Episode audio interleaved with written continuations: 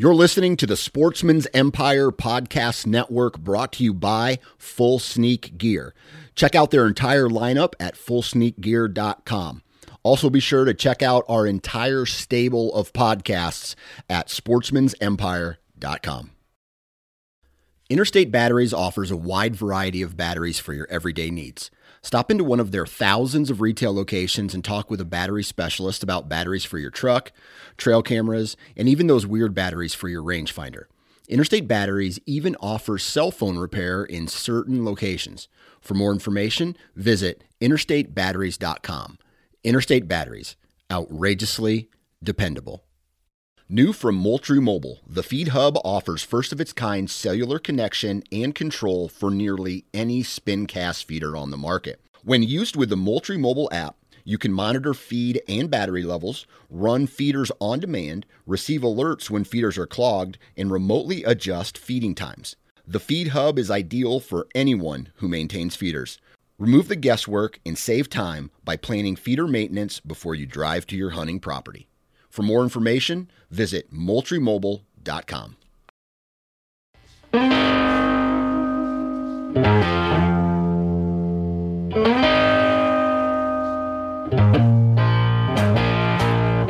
What's up, everybody? Welcome back to the Hunting Gear Podcast, and we've got a good one today.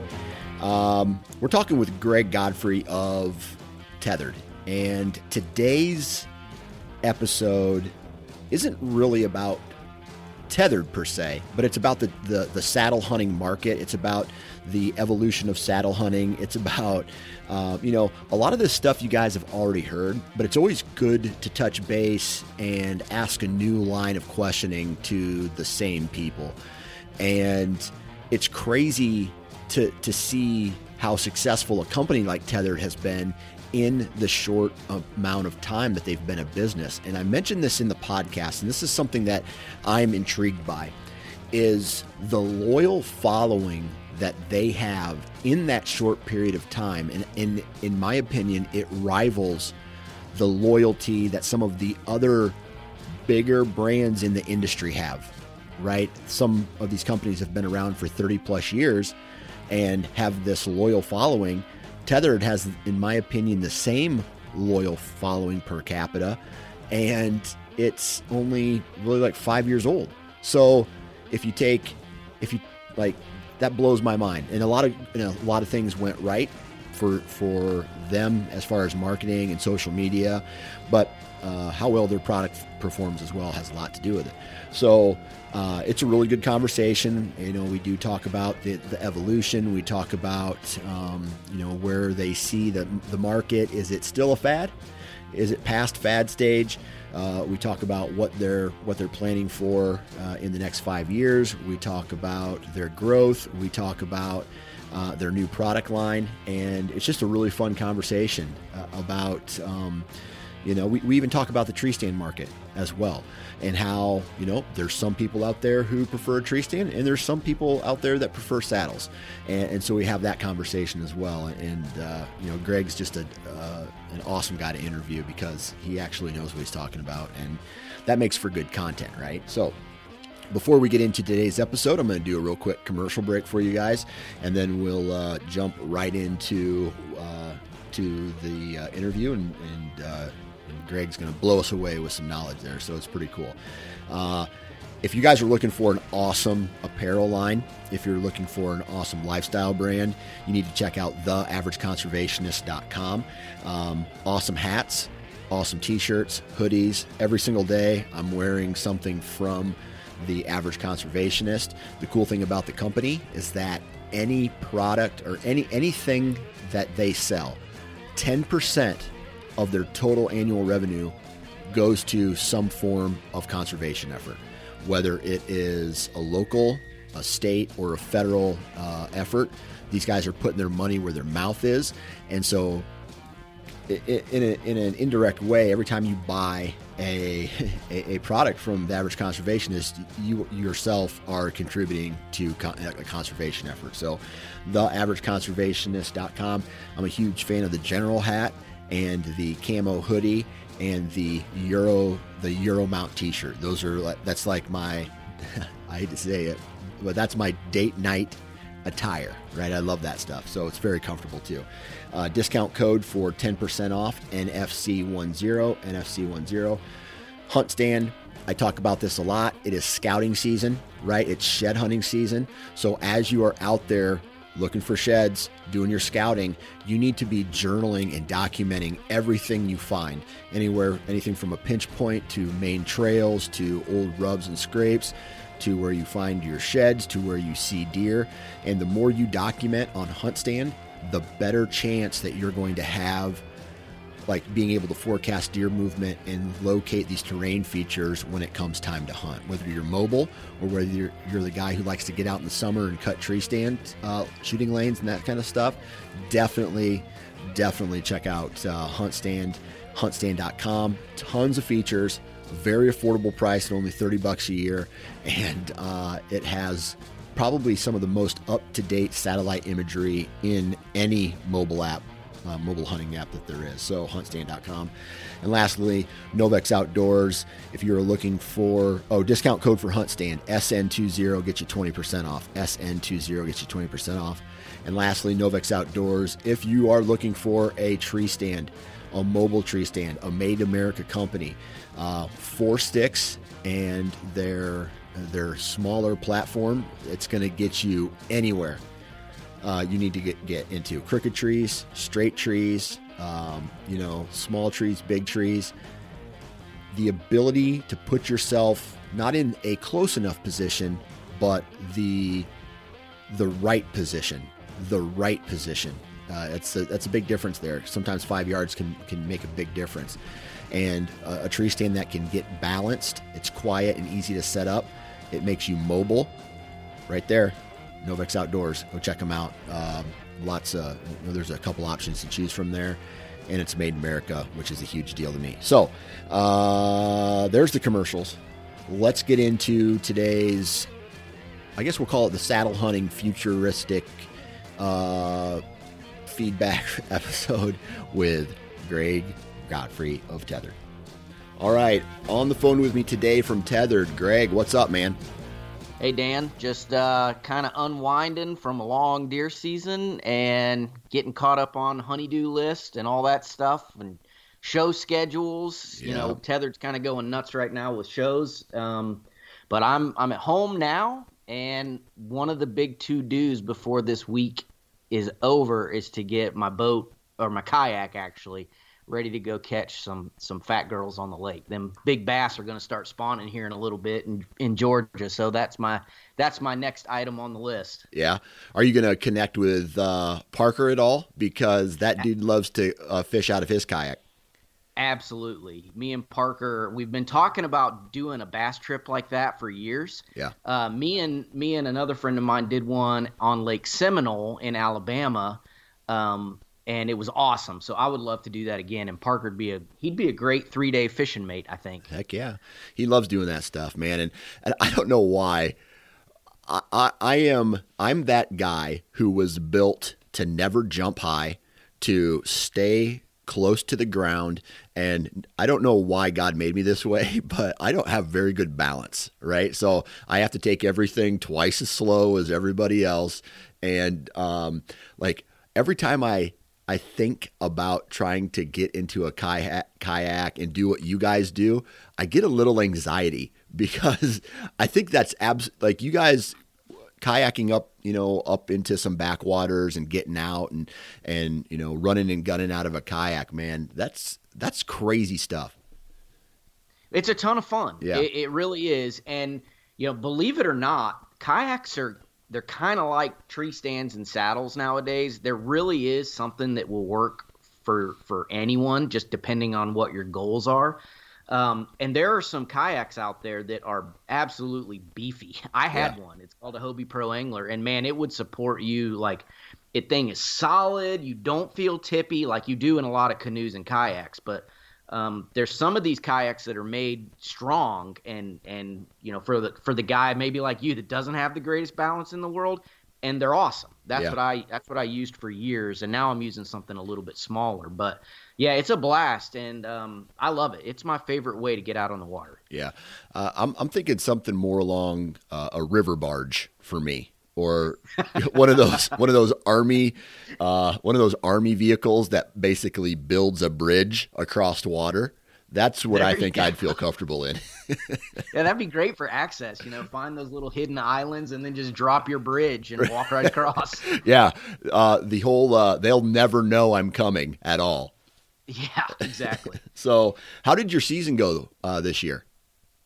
Season went okay. Um, I actually didn't hunt at all in my home state of Georgia. I was hmm. I was traveling quite a bit, and uh, I'm I, where I live in southeast Georgia near Savannah. It's it's full of swamps and gators and snakes, and I've, I've been here for six years now. The army moved me here, and to be honest, I don't really enjoy hunting here that much anymore. I've yeah. I've kind of gotten spoiled a little bit by traveling to other states where there's bigger deer and more of them and easier access and so I'm gonna I'm whining a little bit, but I didn't I didn't hunt that much in Georgia, but I did get to hunt a lot of states outside of Georgia, and I had a I had a mixed season. So I tagged I tagged well I tagged one buck, and then I I I didn't recover another one in Kentucky, which was pretty awful actually. I uh, you know how some some animals, I'm sure you've experienced this, and a lot of people listening have experienced this. Sometimes you screw up, yeah. right? You make a bad shot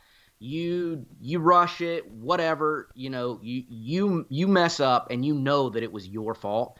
This one in kentucky stung a little bit more because i felt like i did everything right. I yeah. i was i was calm at the shot. I was confident at the shot.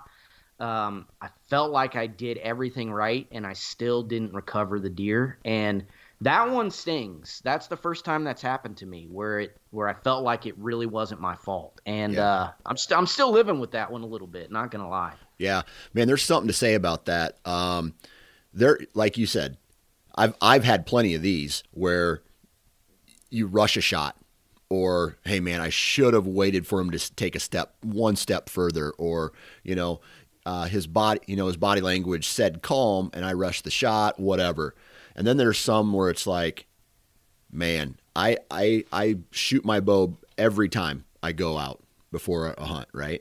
And I've had those uh, those crazy things where it's like all of a sudden I you know maybe maybe I knew it, maybe I didn't know it, uh, maybe I didn't check my gear, but something happened and uh, I I put a shot on a deer. I was calm, I was collective, and the arrow just like pinwheels out of the out of the rest. And I'm just like, what happened? And then I go back after that and I shoot my bow again, and it just came out. You know, everything was money. Everything's on.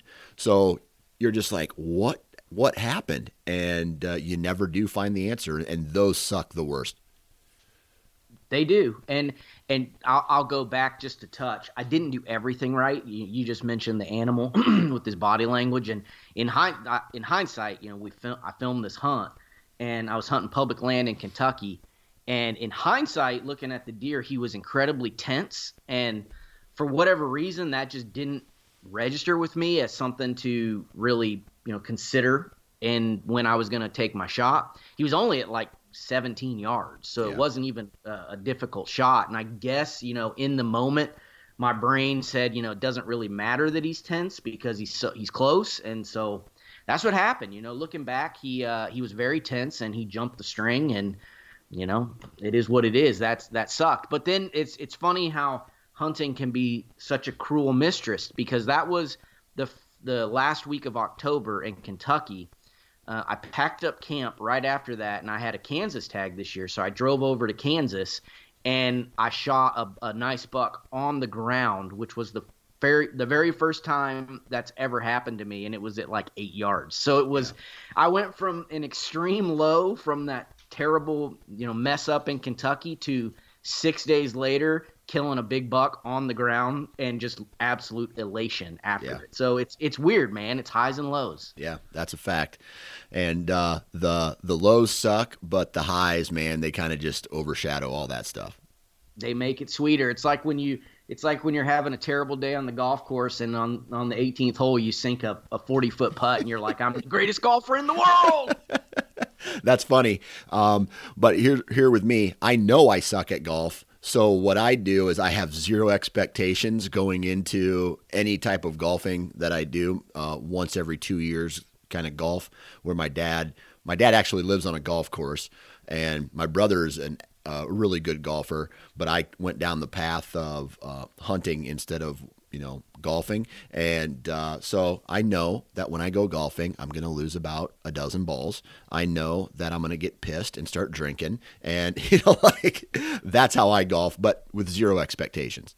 Well, that's probably a smarter way to do it, to be honest. Absolutely. Oh man, crazy, crazy year uh, for the hunting market, right? I mean, the uh, every company that I've talked to on this show or that I deal with on a sponsorship level or partnership level has just told me that 2020, 2021 have both been pretty significant years, and all these brands are are up. I, I guess you could call it the COVID wave or whatever. Um, did you guys experience that as well? I don't really know how to answer that, only because we're so new. Yeah. Um, so 2019 was our very first year in business. Yeah. We we launched at the end of the summer in 2018. So you know, right after 2019, our like I said, our first year in business, COVID hits, and so I uh, I don't really know how much of of our growth at Tethered has been because of the COVID wave, like you mentioned, and how much of it was gonna happen anyway. There's right. really no way to know. But I mean, for sure we got a boost. There's there's just no doubt about it. You can't see the the the public, you know, the hunting public, as in like you know you and me, not the YouTube series, but the hunt. You can't see those the public, the general public, go out and license sales. You know, increase dramatically in fishing license sales, and you know, basically everything outdoors increases dramatically in the last two years. And for sure that benefited tethered as well. It's just it's hard to say for me because, like I said, it, we're brand new. Yeah, yeah. You definitely don't have uh, um, trend lines really to compare on right. an average year yet. Exactly. So, yeah. Um, so with that said, then I mean, from from where you guys started in, in 2019 to where we are today, beginning of uh, 2022, um, just from talking to people, just from social media, just from the vibe out there in the hunting community, um, in this this pocket of mobile public land, run and gun hunters, um, and even people who hunt uh, private land as well. Um, tethered is a name, right? It, it's it's made it past the like uh, this is what this is my opinion. It's made it past the Uh, are these guys going to make it or not? Okay, they've made it. They've put out the products. The products are being sold. People are getting the results that they want from them, and now they are, you know, they're here, right? When you guys started this company, like, what was your what was your three year goal or five year goal in 2019, and have you have you hit that expectation yet? Absolutely, we did. We we we kind of blew it away. So to kind of circle back to 2018 when we launched, my partner and I, Ernie, this is this is the the, the God's honest truth. When we launched, we said, you know, maybe inside of three years we could make enough with tethered to pay for us to go out west and hunt elk. that was that was seriously the goal. Yeah. And I've talked about this many, many times. Yep. Well, I, I, don't, that's not, it wasn't the goal, but that was maybe the low hanging fruit expectation, I guess, yeah. is if we could do that, we'd consider this a win. You know, if we could, if we could figure out a way to sell enough gear that we could fund our own addiction in this lightweight mobile hunting crowd and pay for our gear and get our friends in cool gear and then, you know, have enough excess to go hunt elk, that would be a success. Well, we kind of did that in like the first three months. So that was pretty cool. Yeah. Um, outside of that, it's just been kind of a wild ride. Uh, like you said, I, I think I agree with you in that it did feel, I'm going to say, for the first two years, like kind of like what you were alluding to. Like, is this just a fad? Is did yeah. we really happen onto something, or is this just a slightly better mousetrap that's going to lose steam? And now, you know, going into our fourth year, it feels like we really hit a vibe in the hunting community and our gear is helping people. So yeah. I feel like it's pretty cool. Yeah, and and uh, before we started talking, uh, before we started recording, there we had this very short conversation of what I what I wanted to talk about. Um, part part of what I wanted to talk about anyway. And the last time saddles became popular, I, am guessing somewhere in the '90s. Uh, it was a quick from what I remember, it was quick. It was a a fad, right? Eh, like people were using it, uh, you know, a very small group of people, and then I feel like directly after the saddle uh, started becoming popular again, all these new versions of tree stands uh, came out. Lone Wolf the the original Lone Wolf came out and became better, and then some of the tree stand uh, hang on tree stands became lighter. Some of the climbing methods became lighter to tote around in the woods, thus giving people more of a mobile option. And they kind of went back to the tree stand hunting. Now, with all these years later, coming out of the, you know like tree stands, in my opinion, they can you can go to carbon fiber you can do all these things, but there's a there is a plateau and a price point plateau that yes, you can make the same thing, you can make it lighter, but it's going to cost you five times as much. Not so much with the saddle, right? So, like, do you think that this is past fad stage and that saddle hunting is a viable option moving forward for anybody who, whether they're new or seasoned hunters, like to stay mobile? I think so. I think the saddle is gonna just be that other option. Like, mm-hmm. you know, like you said, like in the 90s, it was, you know, what kind of tree stand? Do you use a climber or do you use a hang on or do you use a ladder stand? And right. those were kind of the options. And I think now we've gotten to the point where is, you know, what do you use? Do you use a, a tree, a hang on, a climber, a lock on, or a saddle? And I feel like it's finally pushed over that hump into you want to call it mainstream or however you want to describe saddles being used a lot more frequently inside normal normal hunters. You know, the guy that's not going five miles deep on some random piece of public land and like working his ass off. Yeah. Um, I, I, I, we're we're getting more and more conversations. I'm having more and more conversations around the country with just normal guys that are hunting grandpa's back 40, just normal guys, right?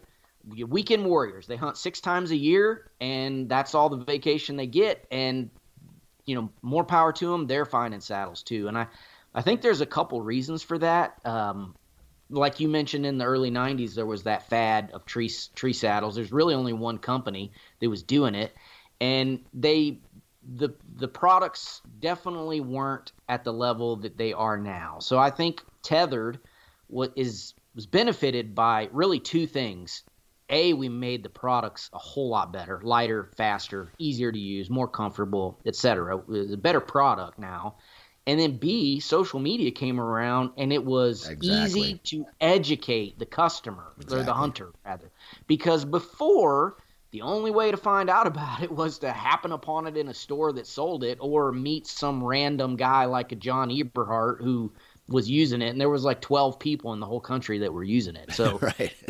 you just had no no real way to be introduced to it. But then social media and youtube comes along and now we can tell the whole world about it for you know basically free and it just kind of it kind of grew legs. Yeah.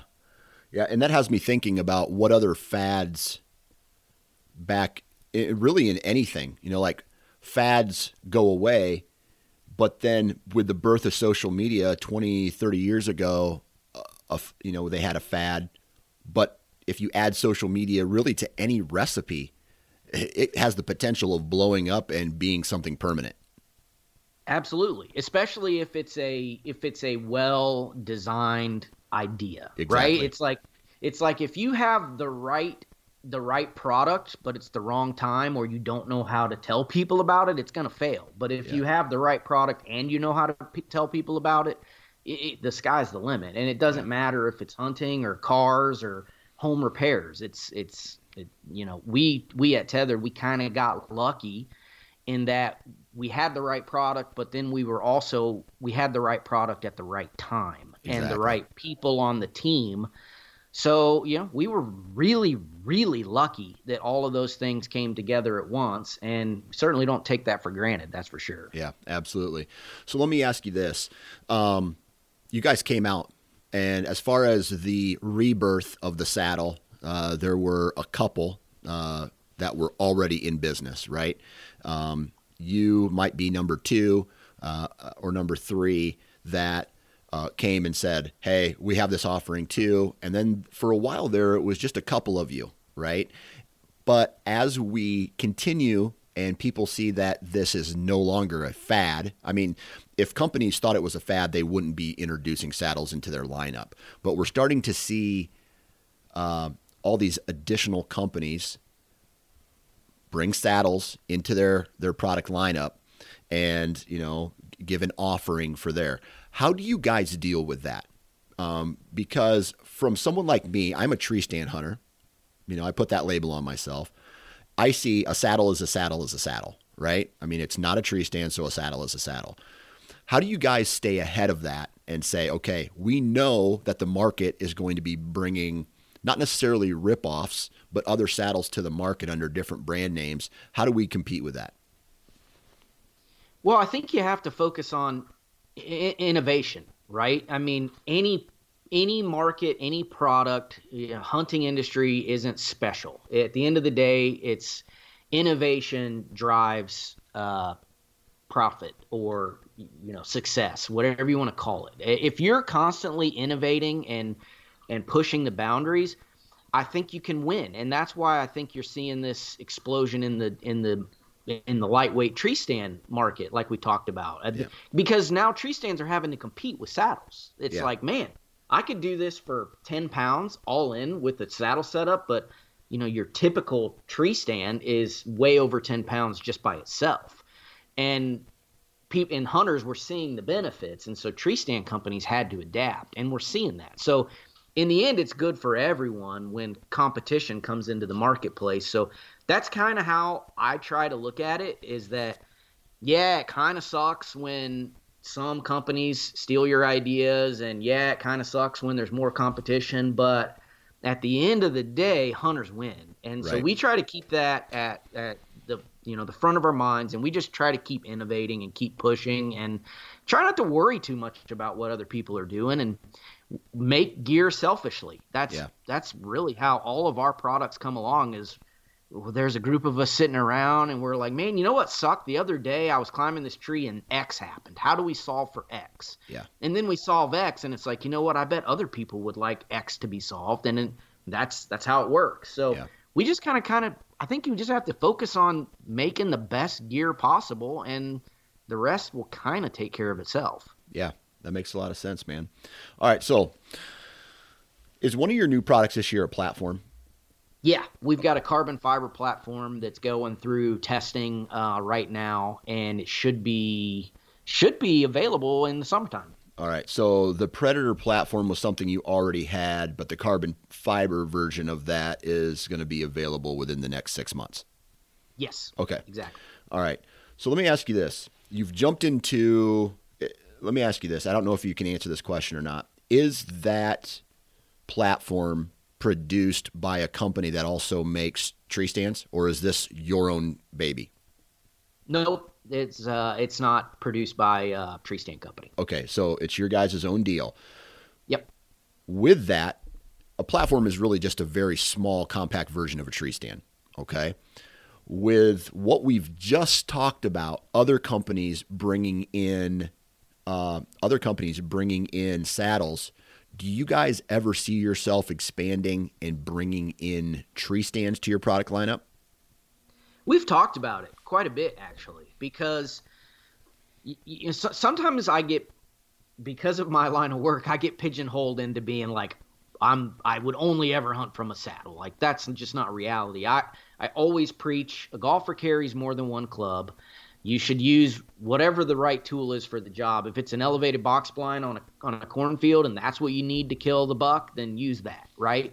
So we've talked about doing tree stands, but it would have to be something that was so much different slash better than anything else out there for us to kind of get into that game. And honestly, tree stands are pretty awesome right now with yeah. what some of these other companies are doing and and lightening the load and making them more user friendly and it, it, they're going in the right direction as far as I'm concerned. So I would hesitate to jump into the tree stand market unless we could really set ourselves apart. And I don't know we could do that right now. Yeah, man, I tell you what. And then the the thing about innovation, right? I, I love this, but also hate this as well because a company could come out with a really good idea, but it would compete with a, uh, another patent that's already out there, right? Well, patents help protect companies as much as they hinder uh, innovation sometimes. You know what I mean?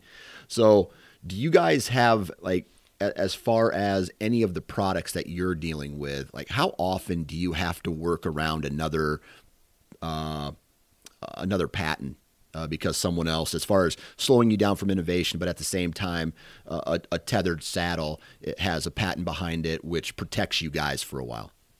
Frequently, yeah. it more more in the uh, in the climbing stick and the platform, like uh, like the, the small tree stand version. Yeah. Uh, than with saddles, since we were kind of we weren't the first by any stretch, but in this in this new wave of saddle hunting companies, we were the first, and because of that, we kind of have the IP around a lot of our stuff as far as saddles go. But yeah, absolutely. Like when we were designing our trees, our uh, climbing sticks, and and the platforms, we we we had to we had to deal with that, and um, sometimes it's good, sometimes it's bad. Uh, but it, it ended up being a good thing for us because we had to, you know, well, you encounter this problem, right? You're like, okay, let's just say attachment method, right? I'm gonna I'm gonna attach my my climbing stick to the tree this way. Oh wait, you know, Lone Wolf has a patent on that. So how do we solve that? Well, let's get let's put our thinking caps on and figure out a better way to do it. And that sometimes ends up being a blessing in disguise that you ran into the patent. That has happened to us on two separate occasions. So uh, it's not always bad uh, dealing with the patents, and then if you are the patent holder, it's obviously a good thing that your hard yeah. work can be protected. Yeah, absolutely, absolutely. I feel like you guys have a bit of an of an advantage, uh, and not just necessarily in the. And this is good for you, I think, but uh, you you guys created an army, right? You came out, you your brand your social, uh, the way you guys have created and built your business, you guys have created an army. How much does that help you when it comes to product testing or uh, you know going from version 1.0 to 2.0? A ton, a ton, and that was that was an advantage that was born out of necessity because when we launched, we didn't have any money. Yeah. So we couldn't afford to advertise or anything like that. So the only thing we could do and in the beginning was basically build an army of people, help them solve their problems of gear, and then ask them. Like, and when we started shipping our gear originally, I, I paid to have a card made, uh, an insert into the packaging that said, "Hey, please share this with someone on social media because if you don't, we're not going to make it." And that's it. It kind of worked um, it's a big advantage. And we have a group of guys like Garrett, you know, one of one of your guys, DIY yep. Sportsman. Yep. Uh, another one of your guys, Parker. Yep. Uh, Andy May, you've had him on your podcast a bunch. Uh, we have guys like that that are testing and helping us build gear, and you can't you can't really overstate how important that is when when you have real hunters that are living and breathing this stuff, you know, 365 days a year, providing input onto what you could do better differently, it, it makes a big, big difference. Yeah. Yeah, absolutely. Uh, and it, I, I, I just see like, I, I would, com- I would put uh, per capita, let's just say per capita, but I would put the tethered nation or the people who are using tethered products and, and, and going out and loving it, there's a loyalty there that I see in you know that other brands that have been around for a very long time have right? And you guys have created this in a very short period of time. So kudos to you guys man. That's that's hard to do. Thank you. We, we worked really hard at it. And uh, and then also we're lucky right? Yeah. you can't I, I, mean I'm, I'm not trying to just talk like we knew exactly what we were doing. I mean we worked really right. hard and we were we were smart but you have to have a lot of luck too, and we were definitely the the beneficiaries of some luck. And um, yeah, it's it's been kind of a crazy ride, and and I think some of that enthusiasm for our brand. You you mentioned it a minute ago because you said you know the gear's working for them as yeah. anticipated, right? So I think I think a big part of it is the this hunter. He's probably a little, yeah, he's maybe you know, he's standoffish from switching from tree yeah. stands to saddle hunting, and then he gets it and he tries it a few times and he works the kinks out and he goes, man, this is actually really cool, and because of because of the utility of it for him or her, they turn into our biggest salesman, and that that's really been a blessing for us. Yeah, absolutely, man. All right, so let's talk about what's new. All right, you guys, you, you, got. I mean, you've been on the podcast before. We've talked about this. People can go to the website uh, uh tetherednation.com and, and check out all of the products that you guys have. But uh, let's talk about um, what's new, what you guys have brought to the market in 2022 or in the last six months or whatever. So 2022, uh, or in the last six months, I, I, I, guess we'll go with that. We we released our Skeletor climbing stick, which is before that, we had released the the one climbing stick, and that was a one pound titanium uh, climbing stick, and it's stupid expensive, but it's also stupid light. I mean, it's when you pick these things up, we've kind of gone around the country and, and showed them to people, and it's the same reaction every time. As soon as they pick up a three pack, their jaw just hits the ground because they can't believe how light it is. It's it's pretty cool. And then we followed that up um, I guess the downside of the titanium super light climbing stick was that it was really, really expensive.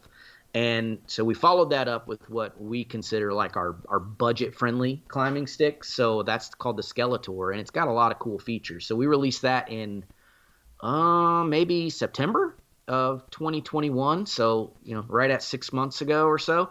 Uh, we released that. That's been doing really, really well. People are loving it. And then we we released the carbon fiber platform at the ATA this year, and uh, that one will be ready for sale this summer. There, there's probably a couple more things that'll get released this summer. Um, nothing super crazy or anything that's going to change anybody's life, but just some cool uh, um, accessories, I suppose, that'll make you a little bit more efficient. But yeah, I would say the climbing stick and the carbon fiber platform are, are the newest things that we have out. All right, let's talk specs. Uh, on this carbon fiber platform, what are we talking about? Weight, um, size, dimension, whatever. So that's actually pretty cool. It's going to be, we have two platforms currently, two cast, uh, die cast aluminum platforms. And we call the small one the Predator and the big one the XL and the XL is I think right a little over four pounds, and then the small one is three pounds. So the carbon fiber platform is going to give you the size of our XL Predator, but the weight of the standard small Predator. So it'll come in at right around three pounds. We're tweaking the formula right now and still doing the final testing. So I don't have a specific weight just yet, but it should be right around three pounds and then the size of our XL Predator, which is pretty cool. Yeah. Uh, and then as far as the uh, the sticks are concerned, um, let's go to the, those carbon fiber sticks once. Uh, what are what's a pack of four, or what do you sell them in a pack of four or three? So the Skeletors, yeah, the Skeletors they come in a four pack and they're right around two hundred bucks, maybe maybe a touch more, but right around two hundred bucks. Okay, and then what's the what's the four pack weight on those? Do you happen to know? Those that? are two pounds a stick. Yeah, so that's including including the attachment method. So you're at eight pounds for a four pack. Okay. I mean, you may be like eight pounds in an ounce or something, but it's basically eight pounds. Right, and then what about the other sticks?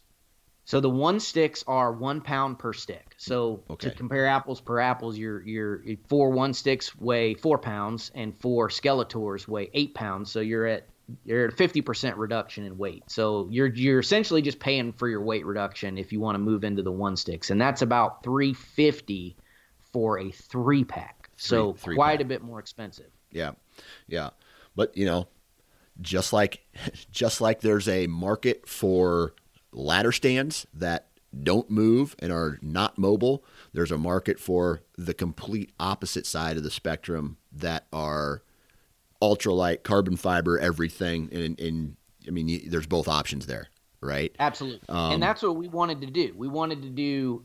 We wanted to give an option for that guy that's crazy, like like us, you yeah. know, that are just think about this all the time, and then give an option for the normal guy that doesn't need to spend 400 bucks on a set of climbing sticks. Yeah, exactly. Um, let me ask you this. Obviously, price plays a a, a role in any decision making that uh, one of your customers goes through. They have to, you know, they do their own budget. What are you guys selling more of, or what do you guys plan to sell more of, the one or the Skeletor? Definitely the Skeletor. Yeah. Definitely, it's probably. I mean, they're all new. So the one sticks came out last year, and we immediately sold out of them. And we're expecting we're expecting to be you have them back in the store here. It's uh, what is it? Late February now. Probably in about six weeks they'll be back in stock. Gotcha. Um, but the price point is is is so different. It's essentially double that we we, we think the Skeletors are probably going to be the bigger seller. Gotcha. Okay. Now I look at this, and and please do don't take this as a jab, okay? Uh, because I'm just comparing what everybody else is going to compare. I look at the Skeletors, and it kind of reminds me of, uh, I think it's a hawk climbing stick that has come out. It, it, just looks very similar. The functionality may be different, whatever. Just from the from the one view, it looks different. Um, and those, I've got more people talk negative about that those sticks than actually liked them in the product review. You know, that's a small sample size compared to everybody who bought them. You, I look at this. What makes this Skeletor durable? What makes it, you know, pe- like people not going to have an issue with it? So the the Skeletor is is actually not all that similar to well it is a little similar to the hawk but yeah. what you really have to do is you have to go back in time and look at what hawk essentially copied and that was the leverage climbing stick. That they went out of business about 10 years ago i think but they our product uh, the skeletors is is much more of a copy of the leverage climbing stick than the hawk climbing right, stick. right. Um, and they went out of business a, a, while ago like i said. So the big difference in the in the hawk what what's current and then the leverage which we modeled our stick after is the leverage stick folded away from the tree so the the post or the tube uh, is straight on the on the hawk stick the sticks fold straight you know straight out away from away from the post but the post on our sticks and the leverage the steps fold at a 45 degree angle back away from the tree. Okay, yeah, so, I see that now. So it's a yeah, so it's a it's a little bit different. While the hawks are flat, ours is angled. And is it a huge deal? Like no, but uh, it does make it a little bit easier to climb. You have a little bit more room for your feet. So when it's late in the season and you got big heavy boots on and your your your layers are bulking up, it makes it a little bit easier to climb. And then the other thing that our stick does uh, that is light years ahead of the of the Hawks sticks, in in my opinion, is our attachment method. We call it the Dynalock button, and it's essentially a boat cleat. That's where we got the idea from. So you wrap your rope around the tree and then lock it off like a cleat. And it's so fast, it's so easy, and it's so secure. I I really think that is a huge selling point for the Skeletors as opposed to the Hawks. And they're really similar in price. I think the Hawks are a little bit cheaper than ours, but they're they're really close. And uh, so yeah, to I guess to get back to your original question, um, they are very very similar. Um, but like I said, we kind of modeled ours after a product that came before the Hawks as opposed to the other way around. Yeah, I'll tell you, I, have just been educated, so I'm glad you did that. Um, but don't underplay what you just said about having boot space between the step and the tree because, dude, that's important. Like, I don't know how many times, you know, there's, you know, it doesn't happen all the time. But when I when I used to wear rubber boots, I don't wear big rubber boots anymore, just because I found another way of staying warm. But when you are wearing a big giant boot and there is and you're on a tr- let's say a bigger diameter tree you have to turn your foot sideways in some cases. And that's not necessarily as safe as something like this that you know creates space between the tree and the step. Absolutely. That's the that's the the single biggest piece of feedback we get about the sticks. Uh, it, it's one and two. The two things that I just mentioned are the the two biggest pieces of feedback. Number one is the angle away for more room for your boot, and like you said, yeah, it doesn't seem like a big deal until you do have big boots on and yeah. it's and it's 20 degrees outside and you're freezing, and then all of a sudden it makes a big difference. Yeah. And then two, that attachment method. People love the attachment method too. So it's it's uh yeah, it's it's pretty cool. And like I said, we just released those this past fall, so this will be our first year full year with them in stock, and um, I'm excited to see what they do. Yeah, that's a fact. Uh, so I can't help but think about this because last night I ordered a sleeping bag online, and I'm getting really close to ordering an ultralight tent for backcountry hunting when I go out west, right?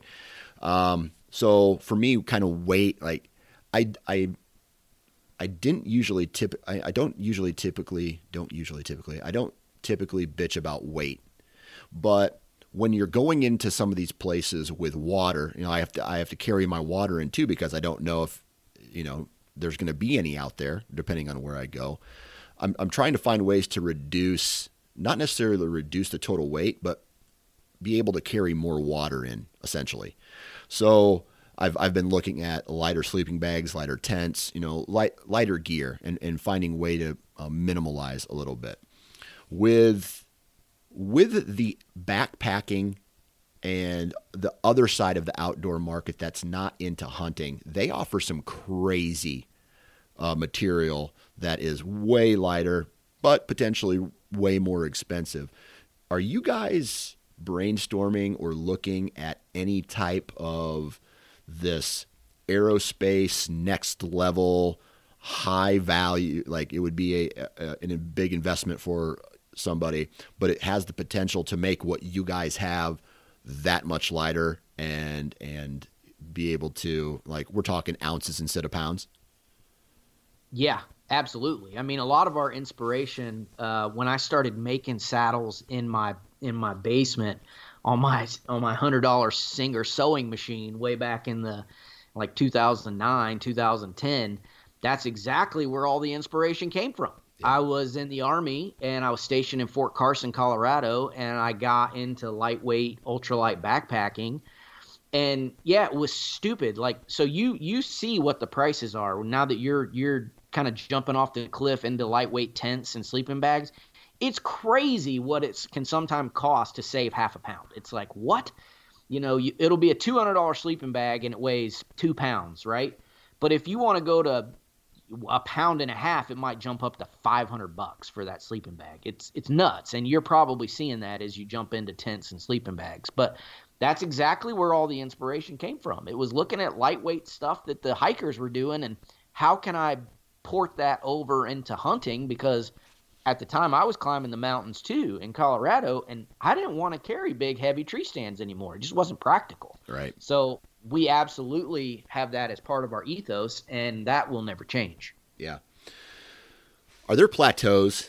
You know, like we've absolutely. talked, we've talked about the the tree stand market, like the, the hang on tree stand. At some point, I mean, yeah, you can break through with different material, but as far as form and function are concerned, there's there's some there's some there's plateaus, and until somebody finds a way to maybe stack sticks uh, flatter or have a tree stand that is extremely lighter for a, a, a, much you know carbon fiber obviously. Moore's law what's that moore's law when uh, technology every 18 months technology becomes cheaper to produce or something like that whatever that whatever that rule is. In the saddle yep. game um, like are you guys dealing with plateaus yet? And if so how are you trying to break through them? Yeah you're i mean you hit the nail on the head. I mean it, it happens to ev- every industry. I mean you can only push things so far until there is a breakthrough either in materials or construction methods or something that typically doesn't have to do with the hunting industry, right? Like some mountain climber will figure out a way to do some kind of crazy thing with ultralight gear or some kind of new construction method, and then hunters are, you know, will grab it and bring it over. Mm-hmm. So uh, I, I think you're right. I think everything seems to have plateaued a little bit, and until there's some kind of major breakthrough in, in materials or construction methods, we're probably – not going to see any kind of big quantum leaps like we saw in the last five years. I mean, from my perspective, the last five years has been the golden age for mobile hunters, right? Yeah. There's been more options now than there has been in history. And that's pretty cool. And that probably won't happen again for, I mean, I don't know, um, until it happens again. right. Right. Yeah, absolutely. Well, um, I always like to ask this question because I'm I'm that stubborn SOB who's kind of stuck in his ways. I'm I've become very efficient with the tree stands that uh, I've used over the years. The you know the it's well it's Novix now, but it used to be the the Lone Wolf and four sticks. Um, and I'm set in my ways. I'm very comfortable with it. Now to the guys out there like me who are just like, man, I just I, I can't get past the whole the whole saddle thing what what do you tell them or how do you pitch to them? Hey man, just try try a saddle. Well, you know that might not be the best option. Like you said, if you're comfortable with where you are and yeah. you don't get uncomfortable in a tree stand and you never find trees that you can't put it in and you know what I mean? If it yeah. works for you, then hey, you know, if it ain't broke, don't fix it. What what I would say is is to the guy that is maybe uncomfortable or maybe looking for a little bit more performance or whatever the case may be, then you should you should try it. And now it's cool because there's so many people that have it. You probably have a buddy that has it now, right? Either a tethered brand or some other brand or whatever, and you can try it. Before, let's say before tethered launched, you didn't even have that option. Your only option was a tree stand, and so it's cool that we're kind of past that point and that you you can try it. But at the end of the day it's it's a very comfortable alternative um, very lightweight very efficient alternative to a tree stand. But if a tree stand works for you and especially with the way they are now with they're making them so much better and lighter that may, maybe you shouldn't try it. You know it's not very good for me from a business perspective but at the same time, we're really all about just making hunters more efficient. And I I don't really see a way that uh, an experienced saddle hunter isn't more efficient than an experienced tree stand guy. I'll I'll always believe that the saddle guy wins, but you know that doesn't mean I'm right. That's just my perspective. Yeah, absolutely, absolutely. So you know we've kind of talked about the the evolution of tethered. You know, we've talked about the new products, uh, the market as a whole. What do you think's What do you think's coming in the next? Uh, you know, from a from a mobile hunting standpoint, what do you think is going to be the next buzzword or the next hot topic uh, now that saddle hunting is here and, and here to stay? Man, that's a if if only I had that crystal ball, I would be a very very wealthy man because I could capitalize on it. Uh, that's tough to say. I do think uh, I'm calling this right now that you are going to see in the next 12 months an absolute boom in saddle hunting, and um, it's only going to get bigger, and it's only going to get more and more uh, plugged into the mainstream guys. And when I mean mainstream, I, I mean that hunter that we talked about earlier that's hunting the back 40 or only gets to hunt, you know, a handful of days a year just because they're not crazy hardcore like a lot of your listeners probably are. But you're going to see much more adoption into the mainstream in the next 12 months. Okay. All right. Um, that's awesome, right? Good for you guys. Uh, and, and, then obviously that that builds your market and that allows you to innovate and bring new products to the table. And and um, I forgot to answer this que- ask you this question right off the bat, and I think I already know the answer because of the nature of what you're doing when it comes to let, us take saddles and tethered and climbing sticks out of the equation and let's talk about every other product out on the market. Are you a guy who likes to tinker with your gear or are you a guy that once you find something you you stick with it? So, I I used to be the mega tinkerer, like mega tinkerer. I mean, I couldn't I couldn't use a single piece of gear. It was a climbing stick, tree stand, uh, a backpack, uh, whatever, a weapon. I was always tinkering with it. And I've kind of gotten away from that a little bit because I find myself in the position that you are now with your tree stand, your Novix tree stand, and your sticks, where you are just so comfortable. You can set it up in the dark, blindfolded, and you your your routine is just nailed. I'm there finally with my gear, and uh, so I don't find myself tinkering as much as I used to. But there's a part of me that that is just a tinkerer at heart, and now I find myself doing that more with like kayaks and fishing equipment than I do with my hunting gear because I feel like it's so dialed that I, I just I just don't want to change it anymore. Yeah, yeah, that's a great point. Well, Greg, man, I uh, I really appreciate you taking time out of your day to talk about uh, your company and, and just BS with me for a little bit. Great conversation. And uh, if people want to find out more about Tethered, where do we send them? You just you can you can find us on any social media on, on the web, Tethered Nation. Um, that's that's how you can find us. I, I would encourage you to check out if, if you're interested in saddle hunting. I would get on YouTube. That's definitely your best resource. And there are so many options out there for for educators now, people that are using different brands and different styles and different climbing methods, and educate yourself and try to figure what might work for you because it's there's there's no longer any recipe for for success. Like Dan's recipe works for him, and yeah. my recipe works for me, and now there's so many options out there, and you can you can be educated, and you, you don't have to go it alone. So that's really really uh, a really cool place that we find ourselves as hunters with all of these options and all of these ways to learn about making ourselves better. Absolutely, man. Well, again, I appreciate your time.